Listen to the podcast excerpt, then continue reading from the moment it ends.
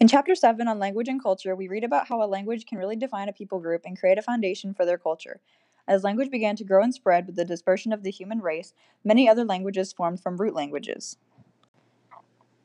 The key language families are Germanic, Balto-Slavic, Celtic, Latin and Romance, Greek, and Indo-Iranian. The majority of the most widely spoken languages can be traced back to these language families, and that is demonstrated through their established sentence structure, vocabulary, accent, etc.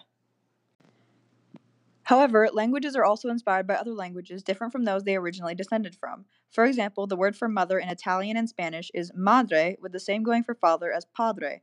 All three languages have descended from Latin, but English has evolved from a Germanic language and been influenced by Romance languages like French.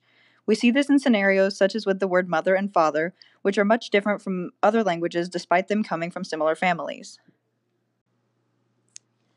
I believe language is an important aspect of culture and should be preserved. Even if, as a global society, we're headed in the direction of having one universal language, I think other languages should still be taught as they are a key part of history and a staple for life around the world.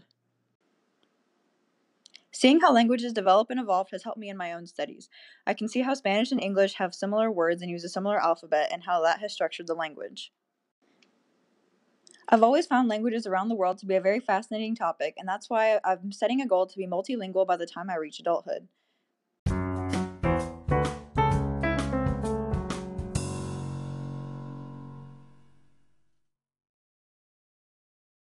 If I were to create a book cover for this chapter, it would include snippets of languages from across the world with varying alphabets to demonstrate a difference in culture. So keep in mind, as languages divide, our cultures spread worldwide. Peace.